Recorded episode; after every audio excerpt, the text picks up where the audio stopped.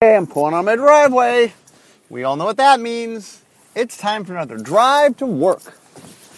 Okay, so I I spent a lot of time on this podcast talking about the history of magic, um, but today I'm going to talk about the history of design. This is something I've talked about in my column, but I thought it was worthy of a whole a whole podcast. Um, now I talk about how I believe that design has gone through iterations and gone through improvement, that the technology of design has advanced. Now, before I begin, let me explain this carefully. Um, uh, what's the quote? If I if I can see farther than those that come before me, it's because I stand on the shoulders of giants. I, I believe it's something like the quote. I'm paraphrasing. Um, what it means is each advancement happened because of the work that was done before. Um, the fact that the current design is very different from early design is no slight on early design. That each level, each step, each stage came about because we learned stuff from the prior stage and built upon it. Um, and so that's important to understand that I'm not, I'm talking about the evolution of the technology of design, and it came about because of all the hard work of all the people who've worked on design. And so today, my talk is nothing but, but looking at the awesome work that all the designers that have ever worked on Magic have done. And that every designer who has con- contributed anything has advanced and pushed us in the direction we have gone and the place we've gotten to. Okay, so right now I divide Magic design into five stages. So today I'm going to walk through the five stages and explain what I think each stage was about and how it led to the next stage. We begin with the first stage, um, which begins in alpha, and I have it running through alliances. Um, okay, so uh, when the set first began, uh, I'm going to talk also about the head designer as far as the person who was in charge of the design overall, big picture. That you'll see, the stages kind of follow uh, head designers, is how it partly how it plays out. So the head, essentially the head designer when Magic began was Richard Garfield. He made the game. It was his baby. He definitely very much influenced what the design, how, how it functioned.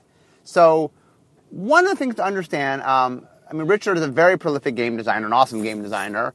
Um, one of the things that Richard is a big, big fan of, um, and I, and I am a, I, as a game designer, are very, very shaped like this because I consider Richard to be my mentor when it comes to game design. Is Richard very much cares about the feel of the game, uh, the flavor of the game. That you know, Richard is somebody who he wants the game to be about something, and that when he first made Magic, he was very invested in making all the cards feel as strong as they could. So the sign of early Magic is it was very card focused. That what Richard did is he figured out what he wanted to represent and then he matched it as best he could. Um, so if this was a white knight, what would a white knight do? And he literally made mechanics. There, are, ma- there are magic mechanics that got made because Richard's like, oh, well, this would need to do something.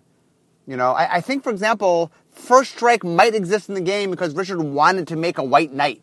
You know, and what would a white knight do? What would a knight do? Oh, well, it, it would be, you know, a good, good at fighting you know, it has its lance. In fact, it, it, it probably could strike you before you could strike it. It would strike first. Um, and so Richard was very much about inspiring the design from the card. And that if you look through alpha, in fact, we uh, at work, we I think, actually we think we have beta sheets, not alpha sheets, but uh, up in the office we have beta sheets, um, and that the beta sheets are uh, framed and something we look at all the time. And what you realize when you stare and look at them, and I've looked at the beta sheets lots, is Richard was trying very hard to create mechanics that matched um, matched the essence that he was trying to create. Um, that uh, Richard was very into how cards related to each other and how individual cards function, and that he really, really was trying to evoke a certain sense with each card. Um, and so what happened was early Magic was very much about making cards, you know, giving cards function and giving cards um, a reality that, that where the mechanics really brought them to life. Um, and like I said, early Magic is there's a lot of things that have been grandfathered to become, for example, one of black shticks is black. Most of its kill spells cannot kill everything. That there's always a exception built into a lot of them. Um, the most common exception is non-black. You know, it can't kill black things. Well, why is that? Because Richard made a card called Terror long ago, and the idea of Terror was, I'm going to frighten you to death. Well, other black things, they don't scare quite as easily. They're used to pretty, some pretty creepy things. And artifact creatures, they don't even have the capacity for fear. So Terror was like, okay, well, I scare to death non-black and non-artifact creatures, so that's the flavor he was going for. Uh, and what happened with time was that started getting ingrained in what black meant, even though the flavor actually came from trying to represent the idea of scaring you to death. Um, and so a lot of magic early on, the, the, the mechanical choices that Richard made were based to try to make individual cards have flavor. Um, now, there's lots of good came from it, and, and, and, Magic is the game it is because of that. I mean, I think the reason Magic took off, and remember, early Magic was it was just from the gates, from the start, it was just was this exploding thing.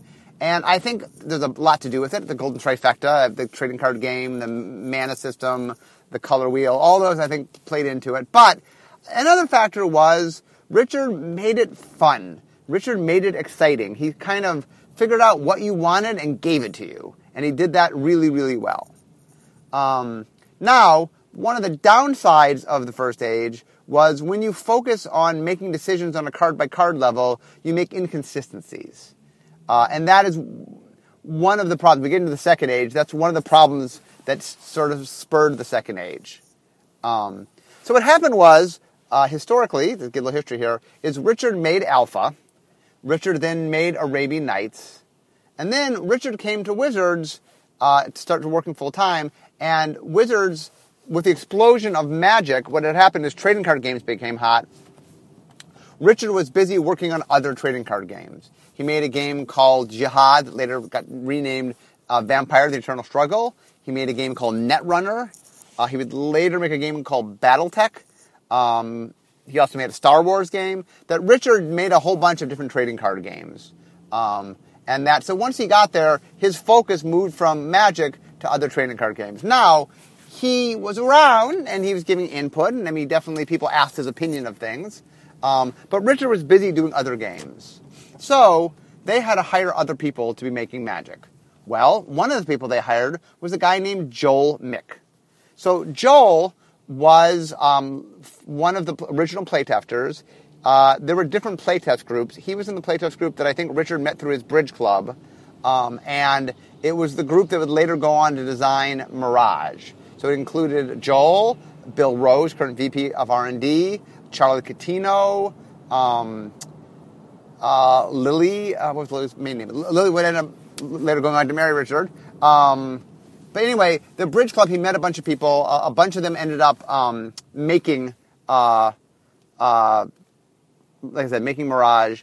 And uh, Joel actually even worked with the East Coast playtesters on the Antiquities expansion. Um, but anyway, Joel came to the company early, early enough that I, I would consider him like first wave of R&D. Uh, and the first wave I, have explained before is the R&D that were, were playtesters that sort of came to Wizards when Magic hit it big. Um, and so Joel uh, became the first person who had uh, I'll use the term head designer. At the time, head designer and head developer were one person. It was one one job, and so Joel was in charge of both overseeing design and development. We've now Magic has progressed enough, and the skill sets are unique enough that we've now divided them, where there's a head designer in charge of design and there's a head developer in charge of development. Um, but at the time, there was one role. But anyway, I'm gonna call it head designer. Be aware he also did development. Um, so Joel Joel Joel's main guidance, and Joel was the head designer for a while, and later we're going to become brand manager of Magic. Um, Joel was very much about consolidation. That one of the big problems that happened in early Magic was because everything got decided on a card by card basis, uh, there was a lot of inconsistencies. For example, cards that did similar things wouldn't work exactly the same or one card would have rulings put it to it, and another card would have different rulings put it to it. Each one, the rulings were meant to make sense with that card, but they were inconsistent, that the rules didn't work the same. Um, and so Joel was one of the big proponents of pushing the idea of the sixth edition rules, which were the rules that consolidated a lot of magic, uh, that cleaned a lot of things up. and Joel's a big part of the idea of um, the reason Mirage, in my mind, is the start of the Second Age is it's the begin of the block. Uh, Mirage, I mean, Ice Age was sort of a proto block, um, but really Alliances was only as an afterthought, um, sort of paired as an expansion to Ice Age. Uh, when it was designed, it really wasn't. Uh, in fact, we in development did a lot of energy uh, to kind of connect the two. I mean, there was no reference to snow covered in their design. I don't think there are any cantrips in their design. Like, there's a lot of things that they were just making new and fun cards, and we had to go back and use a lot of flavor and a little bit of mechanical connective just to make alliances feel like it was an extension of Ice Age. Because I think in their minds it wasn't. Where Mirage, Mirage and Visions were actually designed together and meant to go together. Um, Weatherlight was a little bit of a tack on at the end, but um, and that was designed by a different group. But it was the beginning of the modern day, uh, what we think of as a block. Um, and uh, I mean, Joel definitely. I mean, in my main, the second age. Okay, now we get into the second age. The second age was about having a cohesion to the design, saying we need to make rules and things that will allow us to make consistencies in the game. Uh, and so, under in second age, the idea was let's stop doing extraneous designs. If a design isn't um, fulfilling what the card needs to do functionally, let's not do that. Let's make let's make the cards as clean as we can and as simple as we can, and um, try to make sure that uh, the things that are similarly are clumped together and work the same. Um, so this was, this was, and on top of that, the idea of a block was let's take multiple sets in a year and give them cohesion. Um, so before that, in the first design, every set was kind of here's new stuff, here's new stuff, here's new stuff. And I think what Joel realized is, look, there, there is a limit of how much new stuff you have. And that Joel was the first person to say, okay, we need to consolidate a little bit. So let's make each year about one thing, or I mean, a couple things. Usually, usually there were two keyword mechanics back in the early days. But let's let's focus a little bit. You know, Mirage is about this setting, and also the other thing is by consolidating, you got a block allows you to have a unified setting. What the unified setting did is allowed creative to make one world. Now, early Magic, if you'll remember, for those that know, was much was uh, I mean, most of it all took place in the same place. It was on Dominaria, but it was different parts of Dominaria. So the worlds had a different feel. You know, Mirage was in Jamuraa, which was an African-inspired continent. Um, but it, it was very different from Terisiare or you know other other sections of Dominaria um, to give it a different feel. Uh, later, we would go on to really exploring new worlds, new planes, but that, that would come later. Um, okay, so the second Asia design consolidated, cleaned up, uh, had rules. You know, it was very much about making things connect and making things easier to comprehend. Joel, by the way, was also the person. Uh, this was he was a brand manager who got the rarities marked on the card, who um, put collector numbers on the card, that started saying, you know what, there's some functionality we need on the card to ease the process of collecting the cards. Uh, and so I think Joel's reign, uh, as both in some level as design, you know, head, head designer and as brand manager, was simplifying and cleaning up and consolidating what Magic was. Okay, now we get to the third age, which starts with Invasion. Uh, and that is the introduction of Bill Rose as head designer. Okay, so Bill Rose and I started literally the same month. Um, Bill Bill was one of the original playtesters. Although he's second wave R&D, he's the one second wave R&D person that actually came, you know, that, that started as a playtester and that knew knew all the first wave crowd very well. Was friends with them, and so um, although we started at the same time, um, Bill, Bill, had a little bit of a leg up in that you know he he was very well familiar and comfortable with everybody else in R and D. Um, so Bill, when Bill took over as head designer, um, I think the thing that I I attribute um, Invasion, the, the start of a third age of design, is about the idea of theme. Is saying okay, it's not, I mean, Joel in the second age made sure that each design um, each block had a cohesion to it, but the mechan- it didn't have a mechanical cohesion. Well, it, it didn't in the following regard. What uh, Joel did is said, okay, we have a mechanic with two mechanics usually, two named mechanics. We're going to introduce them in the first set. We're going to involve them in the second two sets. So, okay, these are the things this block cares about. But those two mechanics didn't need to necessarily be tied together. You know, you look at Mirage, it was flanking and phasing. Tempest, it was shadow and buyback. Um, Urza Saga, it was echo and cycling. The mechanics didn't really have much to do with each other. They were two separate things. Now, some of the designers, like I know in Tempest, I, I try to make them thematically uh, interact with one another. I mean, in contrast, but um, but anyway, the difference there was uh, the start of the third age design is like, okay, what is this block about? It has a theme. Invasion is about multicolor, and all the pieces that went into it.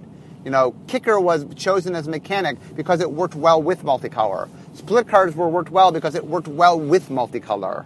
Um, you know, if you look at the different components of what was put in the set, Domain was in the set. Uh, you know, uh, because it worked well in a, a set where you're playing lots of colors. And so the key to the third age was an idea of a mechanical cohesion to what was going on, and that tended to come out in a theme. So if you look at the, the sets I'm talking about, Invasion was a multicolor block, Odyssey was a graveyard block, Onslaught was a tribal block, um, Mirrodin was an artifact block. Um, and the Champs of Kamigawa was a top-down Japanese block. That you started to see um, a sense of cohesion to what was going on. Uh, and if you start to look at Bill, I think Bill's big thing was I think Joel was trying to get all the ducks in a row and make things consistent, and that Bill took it to the next step. Bill said, okay, not only do we want to be consistent, but we want to be thematically consistent. And Bill very much pushed the idea of trying, because one of the things that you realize as the game got older was in the early days, every expansion was exciting because there just weren't that many expansions. Oh my God, it's it's it's a it's a sixth expansion. But as you start getting into the you know there's 30, 40 expansions, you need to do stuff to really make it different. And so Bill was like, okay, it's the multicolor block. We've never had a multicolor block. It's the graveyard block. We've never had a graveyard block. Um, uh, and I, I, think a lot of Bill's contribution as head designer was the idea of we need to sort of flavor each block in a way that gives it its own identity. Okay, so uh, from Bill, the next head designer is me. Um, so what happened was Bill.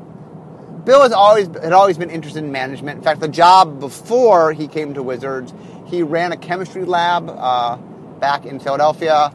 Um, Bill very much wanted to manage, and so Bill eventually worked his way up um, to become the VP of R&D. Uh, and for a while, Bill was both the VP of R&D and the head designer slash developer.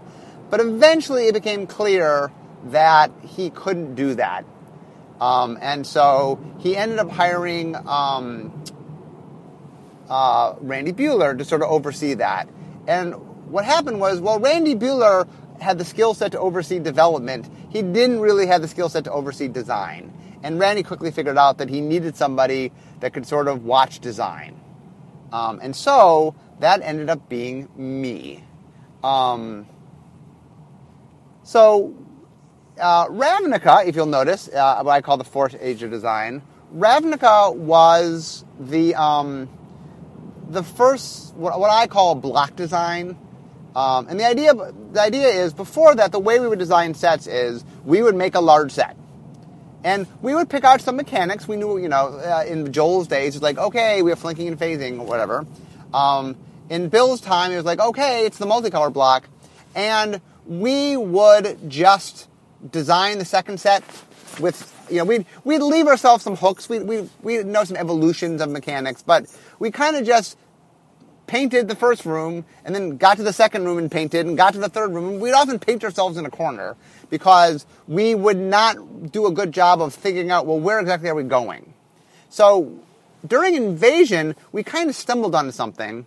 What happened was we were making different cards, and um, Henry Stern and I had come, independently, ironically, had come up with the idea of maybe what we wanted to do to make things easier is save the enemy color stuff, just do the ally color, and then in the last set we could do the enemy color.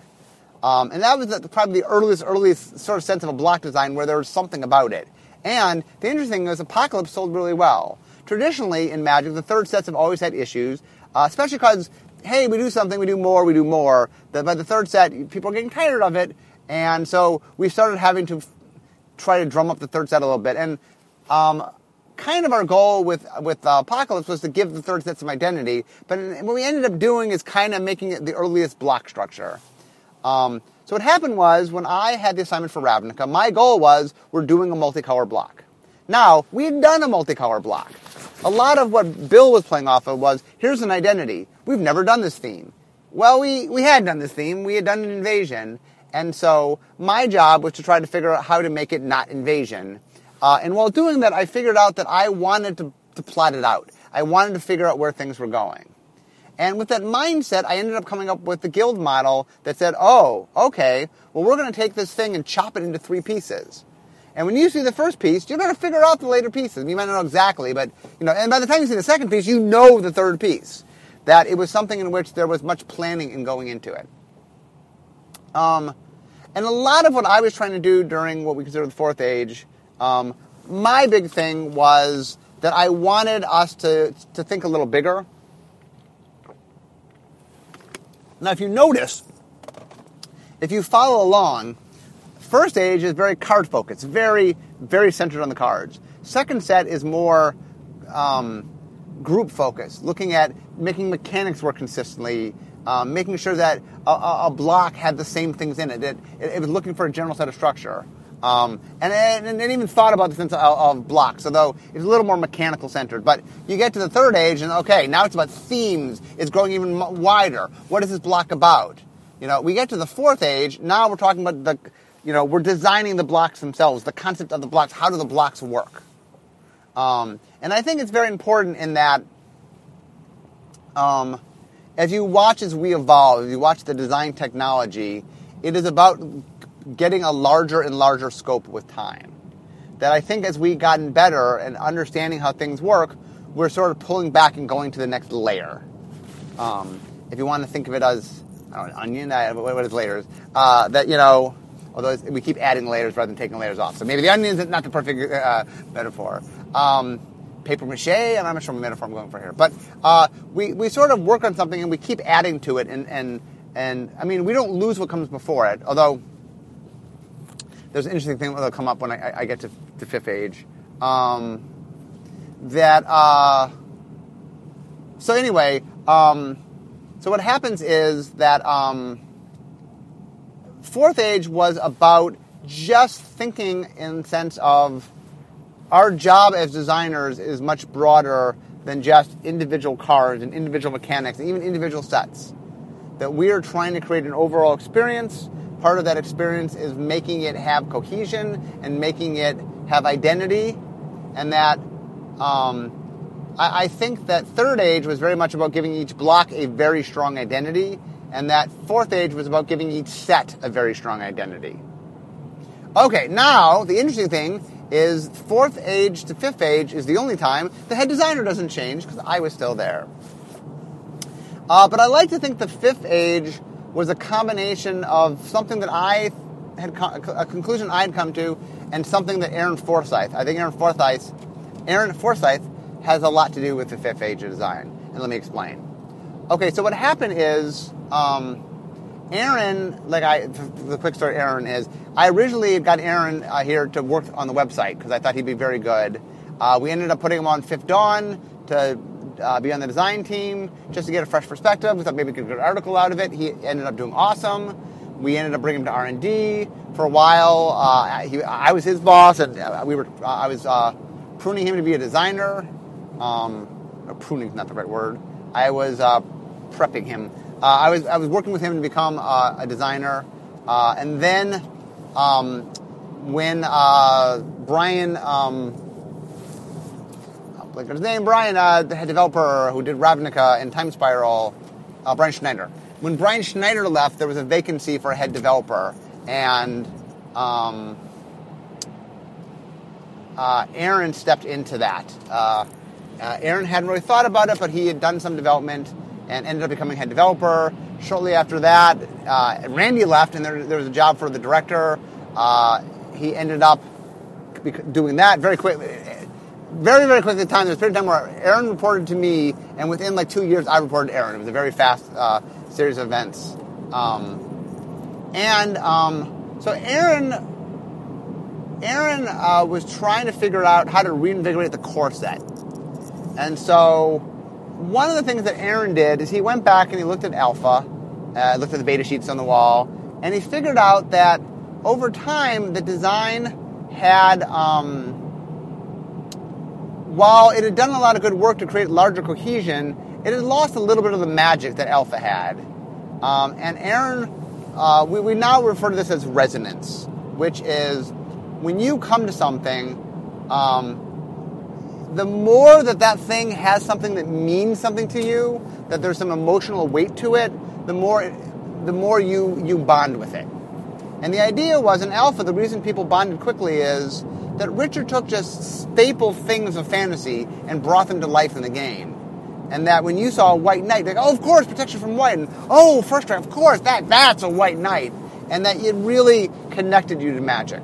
Um, and then the reason was the things that Richard was tying into, be it the color wheel, be it the different creatures, were things that if you were familiar with fantasy, or even just not even fantasy, the color wheel in my mind ties into human psyche, that you got it and it made sense to you and it understood, and that there was an excitement that came about. And Aaron came to the conclusion that we had lost a little of that along the way, that we had done so much to mechanically make things work that we had lost a little bit of the feeling, if you will.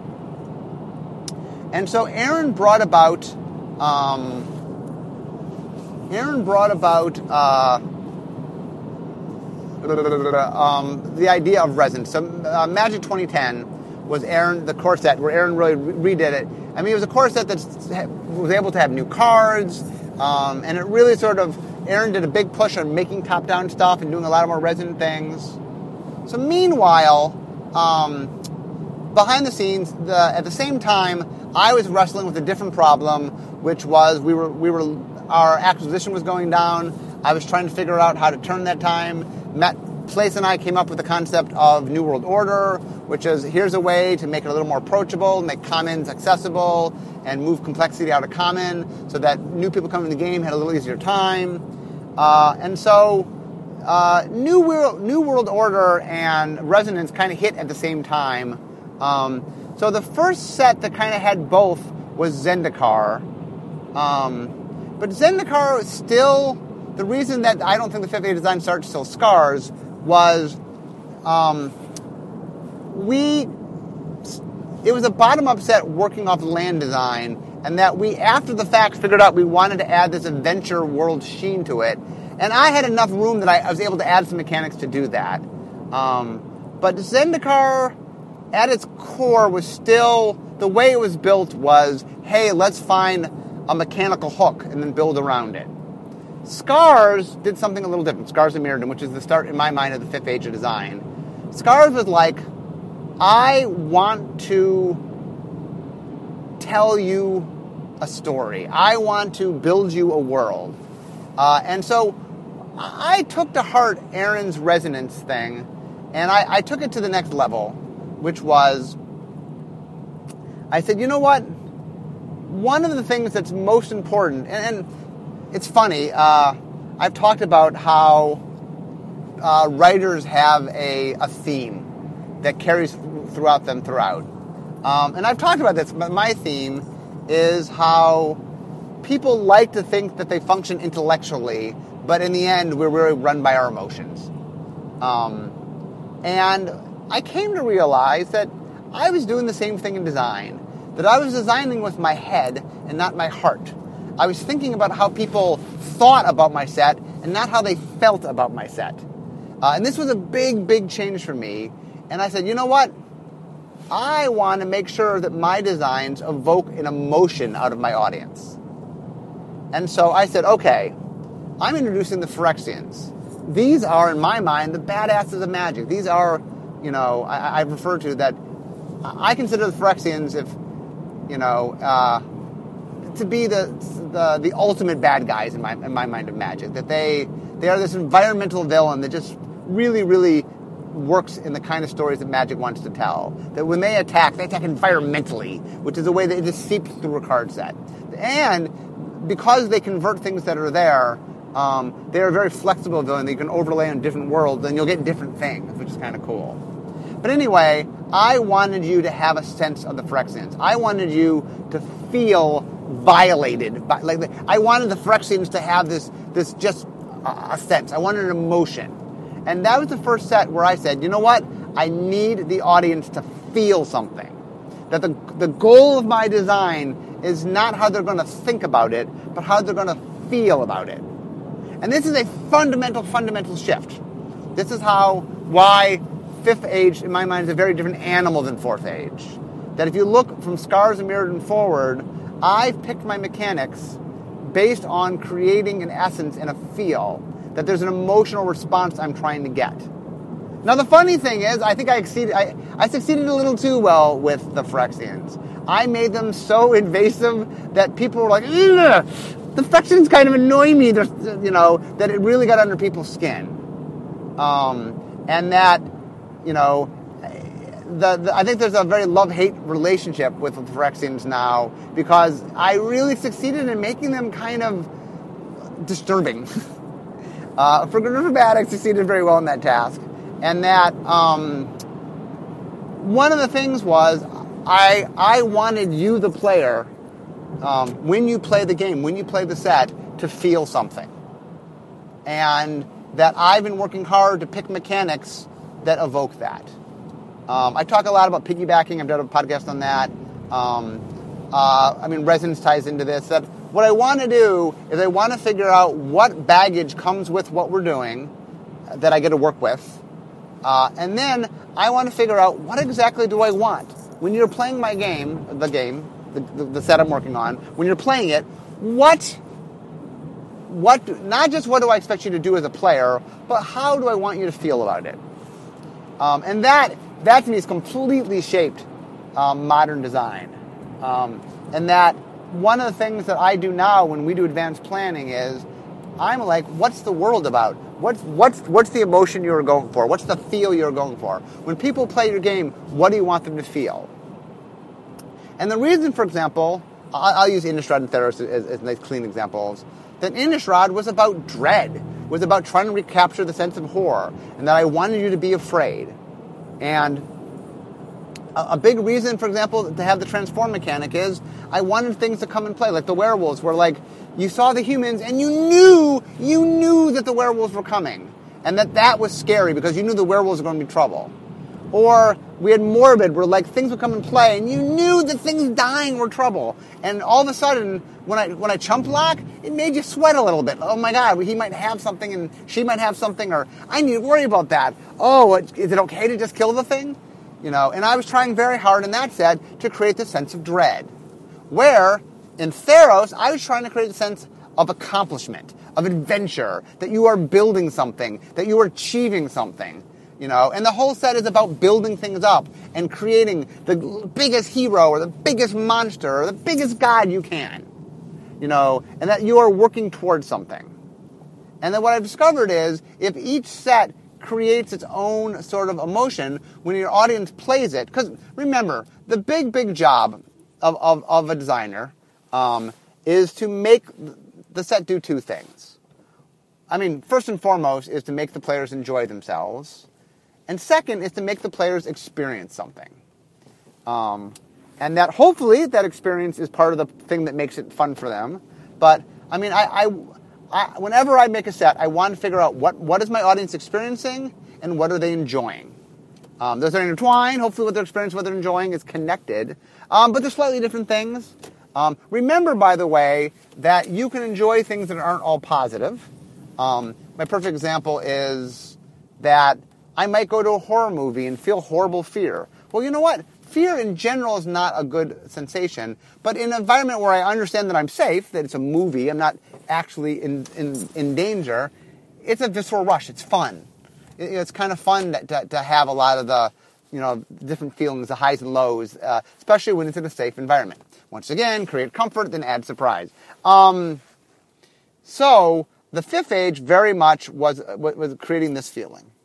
So now, let's recap since I'm not super far from work.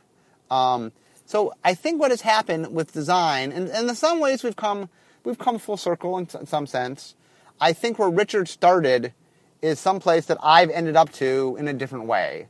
Um, I think Richard very much did care about how things felt and what emotion he was evoking out of his audience. Now he did it in a little different way, um, in that a lot of what Richard did is just made sure a lot of individual things had the sense he wanted.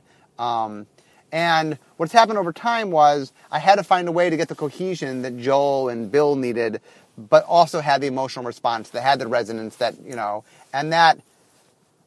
One of the things that I'm very proud of is Magic is 20 years old.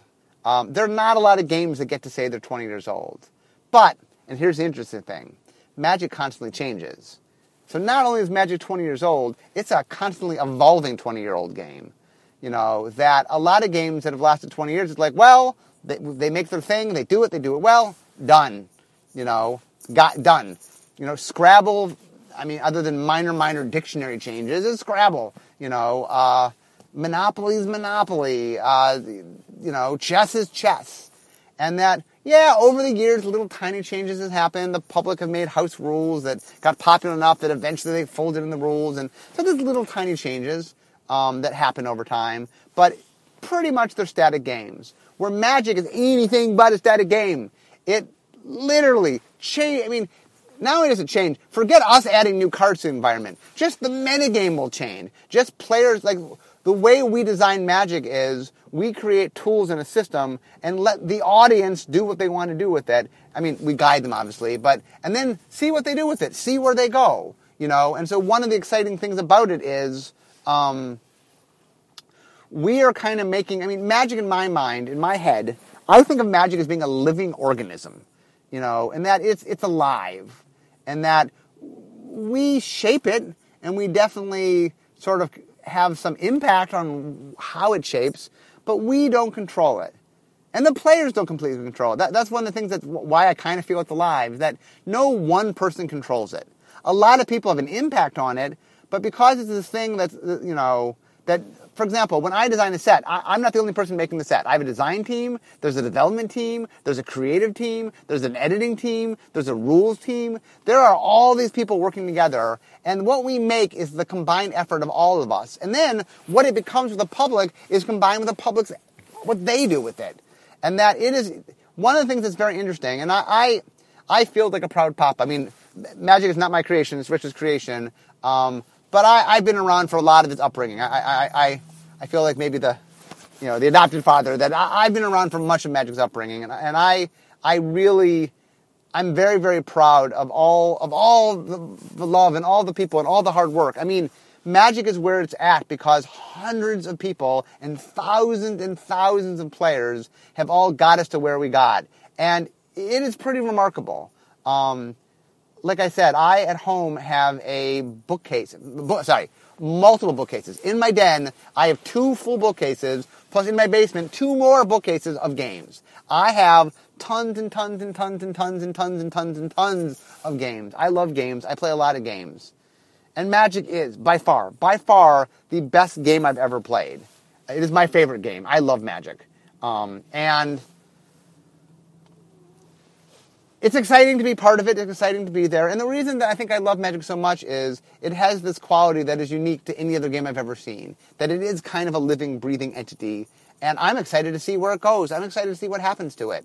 You know, that one of the joys of being on design is that I get to watch it sort of, you know, watch a set get born, if you will, and watch it evolve and grow and become, you know, the mature set you guys all get to see. By the way, if you're wondering why I'm, I'm waxing poetically, um, I am waiting in traffic. There's some reason, there's some traffic. I'm, all, I'm very, very close to work. I'm like, normally I would be two minutes from work, but I've not moved. I'm in, sitting in a traffic jam. So, um, there seems to be a theme this last couple months of just, it's hard to get to work. Uh, anyway, um, let me give a final sort of thought as I sit here in traffic. Um, I think that as we look at magic over the years and look at magic technology, that one of the things that has happened is that I often talk about iteration. Um, I believe that good design is a process of iteration, that it's about doing something and then getting feedback and then making changes and then doing it again. If you watch how we do design, literally, if you want to know how we design, here's how we design. We make a card file, we playtest it, we take notes on our playtest, we make changes based on those notes, we playtest again. And we do that for a year. Um, I mean, the iteration process gets shorter as time goes along. The, you know, the playtests early on might be three, four weeks apart, where at the end they're a week apart. But nonetheless, that's how we do it. We iterate. Now, if you stand back and you look at magic design from a big standpoint, it's the same thing. We iterate. We, and here's how to think of it in a meta sense. We make a design. We put it out there. We see what happens. We take notes on that design. The public you know, the public gives us a response, and we learn what people like and don't like. Um, so one of the things they talk about, and I, this is a famous thing from uh, Malcolm Gladwell, that how to get become uh, an expert at something, which is 10,000 hours with constant feedback. And so Magic has had its 10,000 hours and has its constant feedback. So one of the things that I hope that all of you understand is one of the reasons Magic is so special is the input of the player base that we've gone way out of our way to give you guys a voice so that we understand what you like and don't like. Because magic is an iterative process in a big level. We make a set, you give us feedback, we change things based on the feedback, and then we make a new set. And magic's been iterating for 20 years. And that's pretty exciting. That is pretty that is a pretty cool thing um, that there aren't games on the market that iterate at the speed of the, uh, you know, and one of the reasons I think Magic is such a good game is it is iterated for 20 years. Most games iterate, you make them and they're done, and then that's the game. And yeah, maybe if they become a classic game, there's a little tiny bit of iteration. Yes, chess has evolved a little tiny bit over the years, you know, but it is a slow, slow iteration, you know. Uh, you know, uh, en uh, passant probably happened after a thousand years of magic going by, of chess going by. And by the way, as iterations go, I'm not a big fan of en passant. Um, I'll get letters now. How dare you? Um, to, be, to be fair, by the way, um, I, I'm a big, well, I'm not a big chess player. I'm a big fan of the model of chess. I think chess is a very interesting game to study as a game designer. Um, it is clearly a game that sort of iterated and found a nice place. Um, I mean, it, it, it, has flaws being a thousand years old, but the flaws are, um, they're baked into the system in a way that, that, that is, they're part of what makes the game the game. Um, I believe your flaws are your greatest strengths push too far. So a lot of, a lot of chess flaws come from its strengths, and, and I think that's okay. A lot of magic flaws come from its strengths. Um, but the thing that I think sets magic apart from a lot of other um, games is the fact that we have been iterating for 20 years means that we've been evolving and improving. And I think that Magic got to a place that most games don't get to. Most games don't get the amount of people working on it that Magic has working on it. Most games don't get the number of people. Um, I mean, I think one of the neat things about this whole process is that um, we are able to we are able to take Magic and learn and change. And that if you look at the evolution of magic, I mean, one of the things that I, I, I think is fun when I go back and look at the, the different stages of magic is trying to understand what it means, what each of the stages has meant. Um, and what, in my mind, really what it's meant is that each stage has sort of, we've learned things along the way. Um, we learned things players liked and didn't like, and then we've incorporated them. And that, one of the things that's funny is when I get new designers in, um, there is a lot of tribal knowledge. There's a lot of things that we do that why do we do them? Oh, well, we've learned it works. You know, we've learned that this is something that um, through trial and error worked, that we iterated and got there.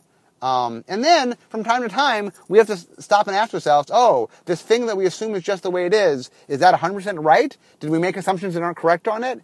Uh, and then, so one of the things is I've been doing this job 18 years. Okay, 18 years. It's hard to do anything 18 years. And people say to me, well, aren't you tired of it? I mean, I've, I've pretty much been doing the same job for 18 years. I mean, I wasn't always head designer, but I've been designing magic for 18 years. And people say to me, okay, but when are you moving on? Like, have you done it? Have, have you got it? Have you got your fill of it? And what I said is, no, you don't, you don't understand. It's not done.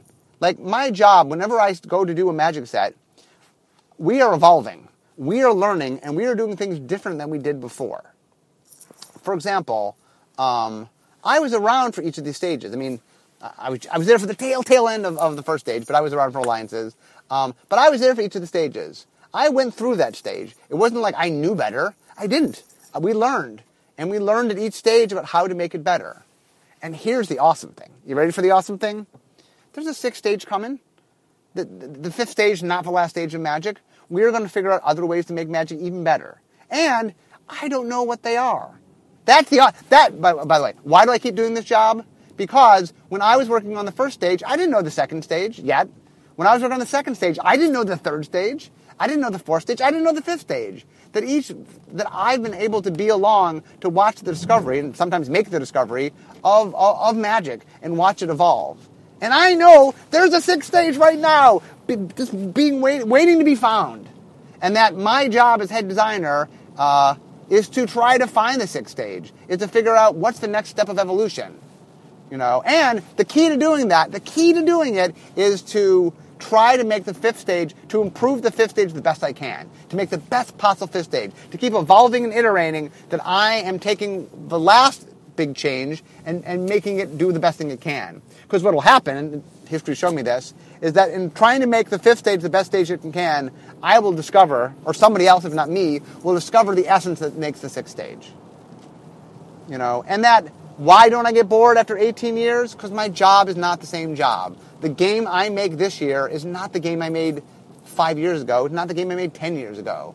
That it keeps changing, and my role keeps changing. And that what I have to do and how I have to do it keeps changing. Because what happens is, I get good at something. And once I get good at it, I look for ways to keep improving. And, and then I find new skills that I do not yet have and try to improve on those. Um, like I said, we spent a lot of time figuring out how to consolidate things and make them uniform so the game had a cohesiveness to it. And in doing that, as Aaron noticed, we had lost track of something that we had to re- we had, we had to find again. We had to find the spirit. We had to find the emotion. You know, and now that we're doing that, and I think we're doing a really good job. I'm super happy with Theros. You know, and I mean, the funny thing is, not only am I done with Theros, I'm done with Huey, which is you guys won't see the next fall. I'm working on Blood the year after that. And I'm working on Advanced Design for a set after that. And I'm working on like a seven year plan for seven years after that. There's all sorts of stuff coming. I mean, here's the thing that's amazing that you guys, I mean, I, I can't give you details here, but there's so much awesome coming. There's so many like the fact that the hardest part of my job is I have to wait two to three years. We, we do amazing things, and then I have to wait for you guys to see it. There's so much awesomeness in our future. Magic has like. If you think that magic is resting on its laurels, if you think that magic has nowhere to go, well, you are wrong because I'm living in the future. I know what it is, and it's freaking going to be awesome. And I gotta wait until you guys. You know, I have to wait for you guys to see it. Not, not that what's coming up isn't awesome. It's all awesome, but I mean, ah. Anyway, Magic design is constantly evolving. That is my lesson of today, which is if you love magic and love watching it evolve, uh, you are in luck because it is doing that. It is constantly doing that. And I'm happy to say that it's continuing to do that. And it's, there's, man, there's such cool stuff coming that you guys have no idea. Uh, and I, I will have to sit by and watch. Eventually I will get to see it. And to be fair, you know, everything coming is awesome. Theros Block is awesome. There's great new stuff coming in Theros Block. Huey Block is awesome. There's amazing things coming in Huey Block. Blood Block is awesome. There's great stuff coming there. So, um, we will keep iterating if you guys keep playing. Um, anyway, if you cannot tell, if you cannot tell, um, I am passionate about magic design. Very, very, very much. I love what I do. It's my dream job. Uh, the fact that I get to drive to work and talk about this and get so excited about it is because I love what I do. And I'm glad you guys are here. Hopefully, we're delivering. I want to knock this out of the park every chance we can. I want Magic to keep iterating and become, I think it is the best game, but I want it to become even better. That if Magic is amazing with 20 years innovation, what happens with 30? What happens with 40? What happens with 50? Anyway, I'm now at work and I gotta go. So, anyway, thanks for joining me today on what has been a very passionate uh, podcast and, and long podcast. But uh, thank you guys for joining me and I have to happily go be making magic. Talk to you guys next time.